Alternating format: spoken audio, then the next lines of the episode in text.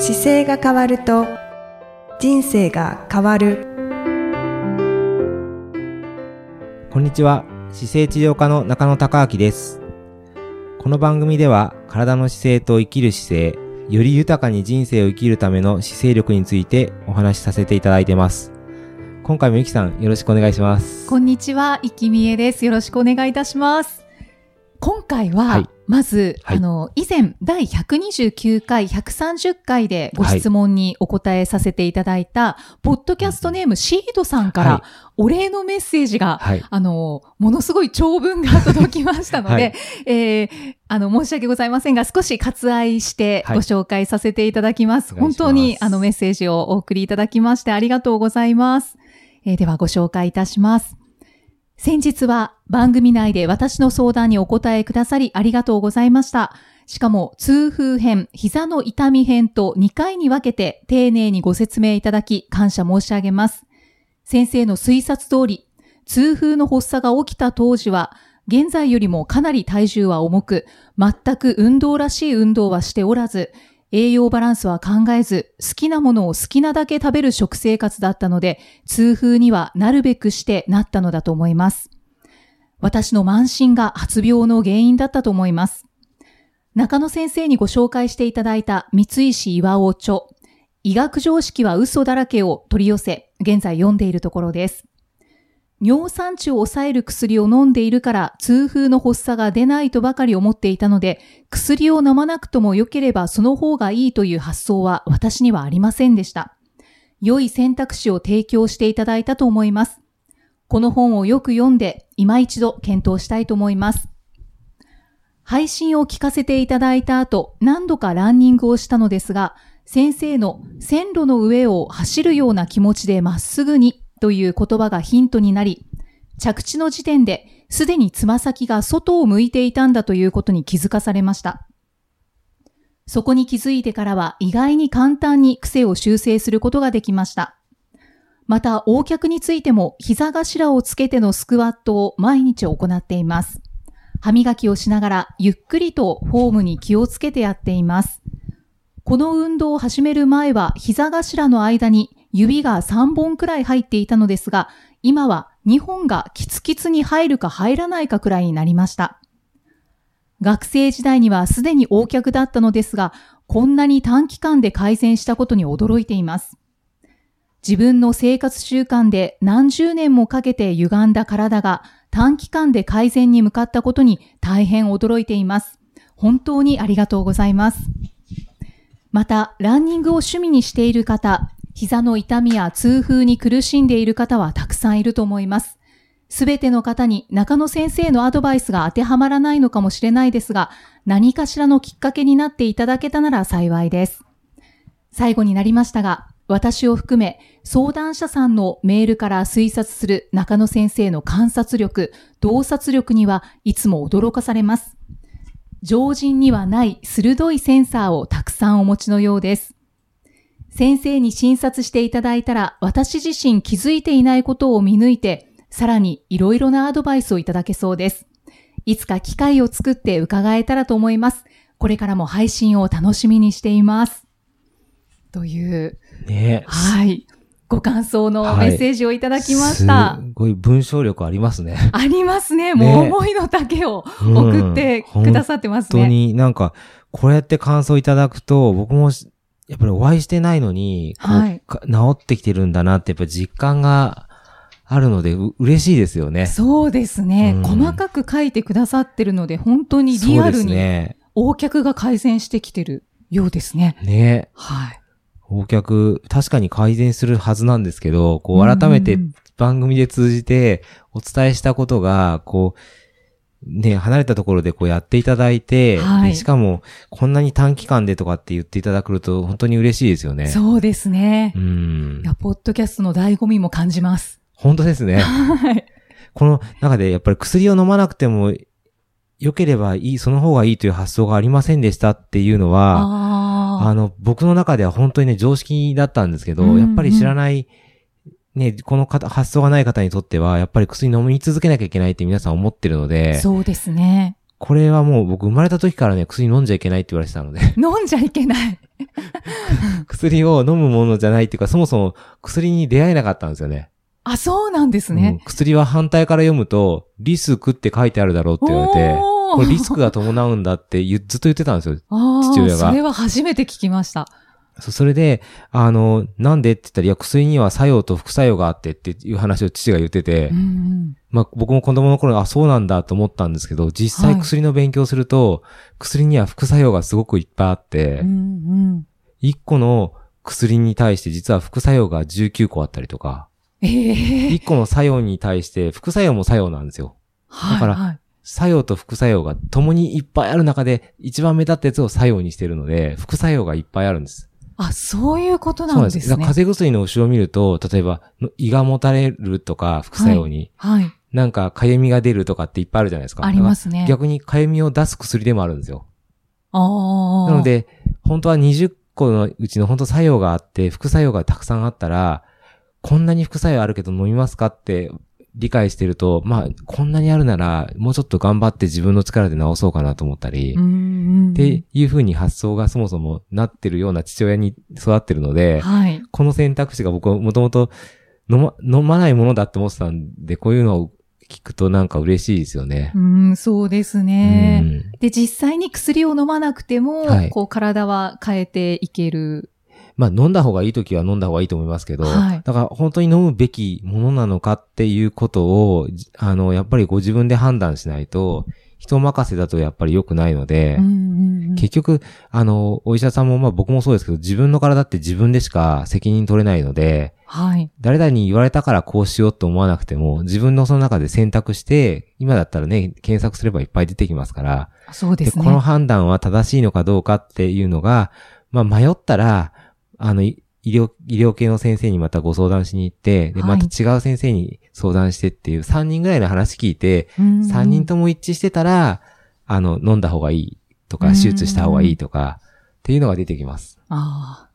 ありがとうございます。はいというのがなんか僕の中では普通にそういう環境で育ったから、こう、伝えたことに対して喜んでいただけると、はい。なんか、同じ仲間になってるような感じがして嬉しいです、ね。あそうですね。はいしかも、やはり素直にこう行動をしてくださっているのが、うん。すごくこちらも励みになりますね。ランニングも本当ね、このなんか、いつか一緒に走りたいぐらいですけど、こう足先が開いてるのがまっすぐになってっていうのも、はい。本当に、あの、もうまさにこの通りで、うんうんうん。足が、ハの字で走ってる方が膝痛めてるのなんかもやっぱり僕もレースの時も見たりしながら。もうたくさんいますよ。声かけなくなるんじゃないですか？あ、本当ね、そういうのありました。こあの、皇居の周りとか走ると、はい本当に名刺を後ろからつけてってあげたいなと思う時は あるぐらいもうボロボロの人がいたり、ああ結構辛そうだなとか、多いはい。あの、まあ観察力があって書いてあるんですけど、結局、見てる数が、たまたま普通の方より人に対してフォーカスして見てるのでう、ん。あの、よくわかるんですよね。うんまあ、車好きな方、が一瞬道路のパッと通った車がどんな車種でどの年式かわかるようなもんで、はいはい。僕は人間のばっかり見てるから人間の使い方パッと見たときに、あ、これここ壊れてるなとか、ここ壊れそうだなとかが、こあの骨格でこう見えてくるんですよね。だからそれが、本当にものすごく、一番最初の初診とか2回目、3回目の私もクリニックに来させてもらった時は、はい。もう本当に驚きの連続だったんですけど、あありがとうございます。だからあの、シードさんのお気持ちがよくわかります。あ、本当ですか？はい。本当に鋭いセンサーで、はい。どこからそのセンサーが出てるんだろうってこれは思う、ぐらいですね。でもね、父親譲りだと思います。やっぱり父親が観観察してたのを聞いてたので、あ、こういうこと見てるんだってどっかで思っていて、で、その視点を持って現場に入ってきてると、なんかやっぱりよりどんどんどんどん興味関心があるので、はい。まあ、み見るわけですよね。そうすると、そうですよね。なんか断片的に膝の角度1個見えたら全体が見えてきたりとか、ああ。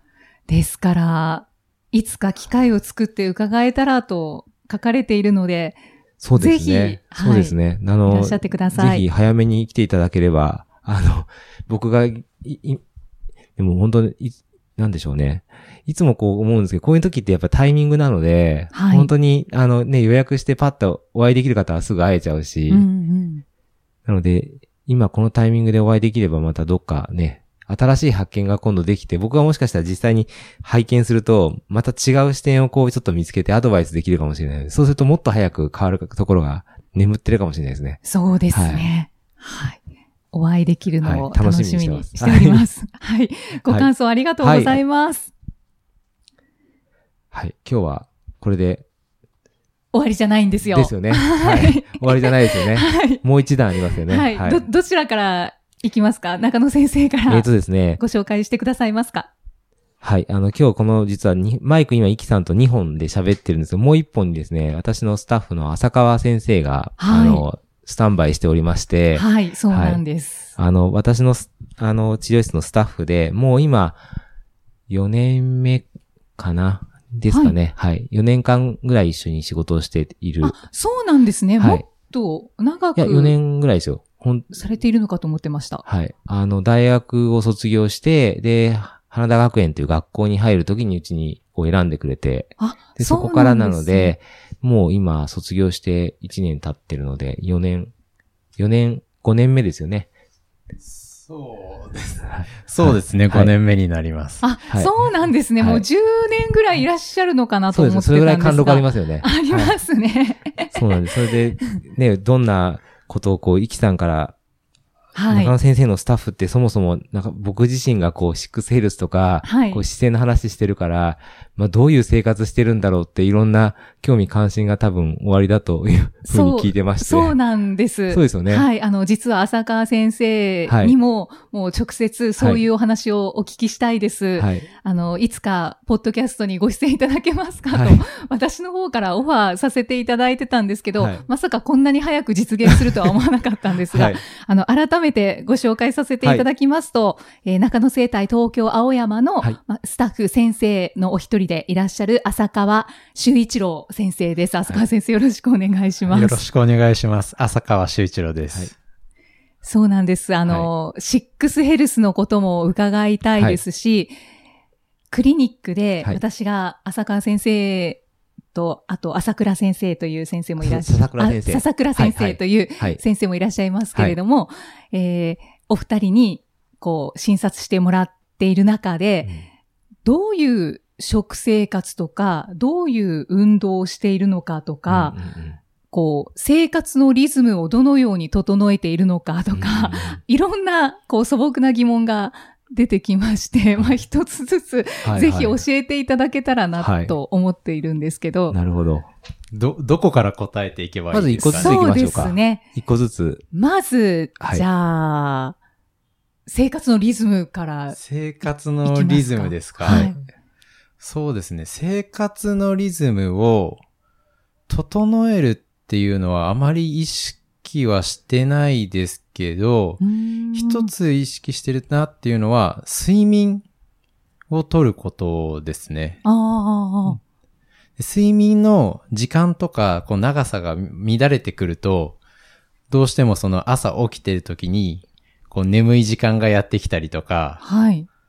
その、朝からパッて活力が湧いた状態で動けないことがあるので、うんうん睡眠を、あ、今日減ってるなって思った時は、なるべくその日は早めに寝たりとか、ああ、調整をされてるん調ですね。整してますね。はい。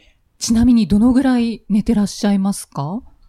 僕は気をつけてるのは、えーっと、6時間は最低に寝るようにしています。ああ、っていうのも、6時間を下回ると、自分の、あの、頭の周りがすごい悪くなるのがよくわかるので。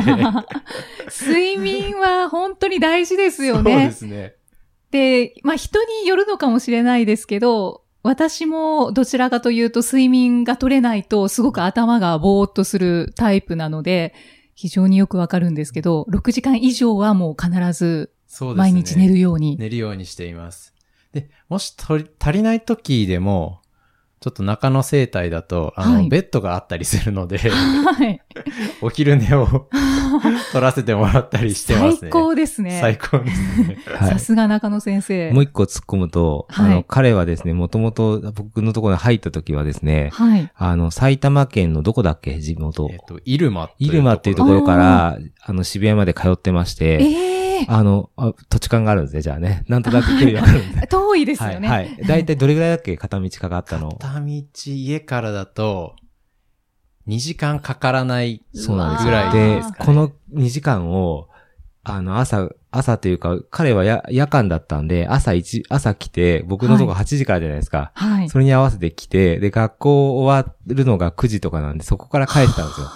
でそれを、まあ1年以上続けていて、へえ。なかなかあの6時間の睡眠って今言ってましたけど、はいその当時は6時間をかなりか大変だったと思います。その時はそうですよね。もう頑張らなくちゃいけない状態。そうですね。当時入ったばっかりだったので、はい。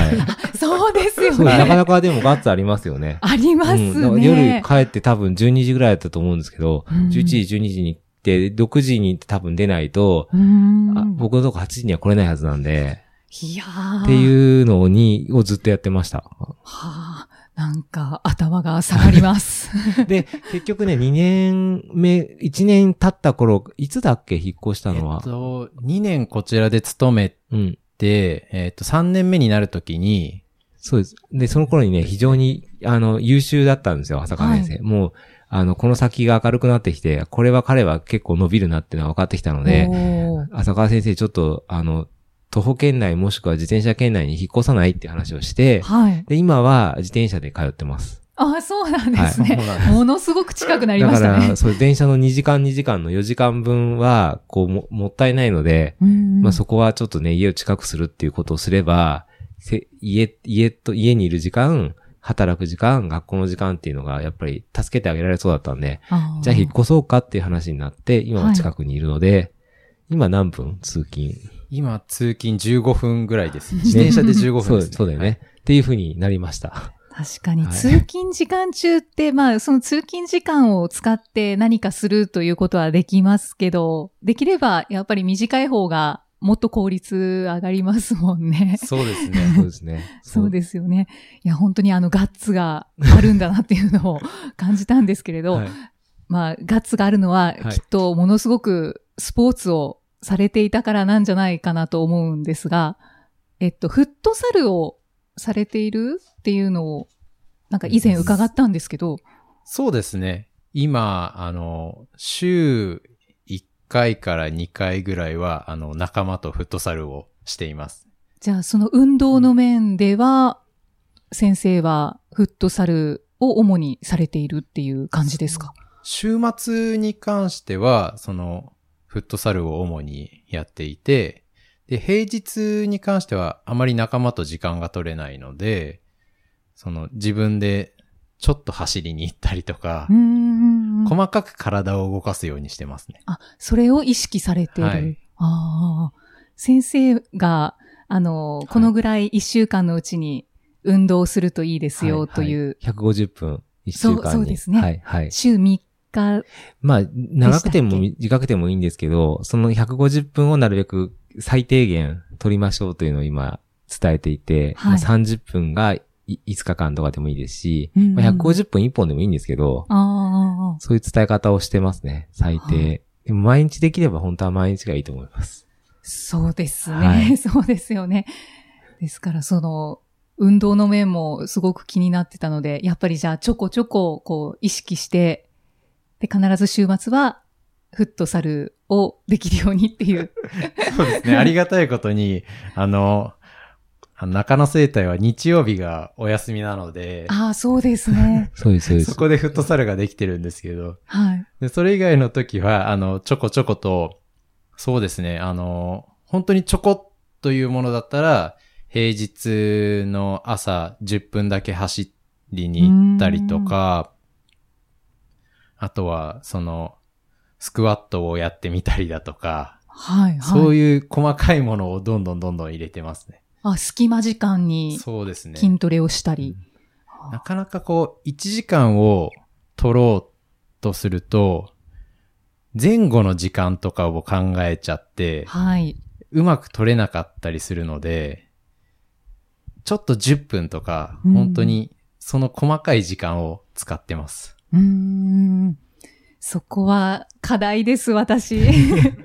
なんか全部いっぺんにしちゃおうとするので、はい隙間時間ですればいいんだろうけど、あとそういうアドバイスもいただくんですけど、どうしてもなんかいっぺんに終わらせて、他のことに時間使おうみたいな風に考えちゃうので、やっぱりそうやって少しずつ取り入れていった方が、あの結果的には効率的というか、ですね。あと続けていけそうでするね。感じですかうね。ん。浅川先生のあのフットサルは、普通のフットサルよりはるかにやってるんですよ。え、もうね、ずっとサッカー歴何年ぐらいだっけ？サッカー歴自体は、多分15年ぐらいになると思います。なで、そのリーグが、リーグがあって、リーグで勝ち進んで、はいどんどん今上位を狙ってるので、結構本格的にそうやってて、。そうなんです。なさばけりっていう感じじゃないと思います。本当になんか、草サッカーじゃない。草、結構。結構ね、本格的に頑張ってるので、はいチームいくつ所属してるの？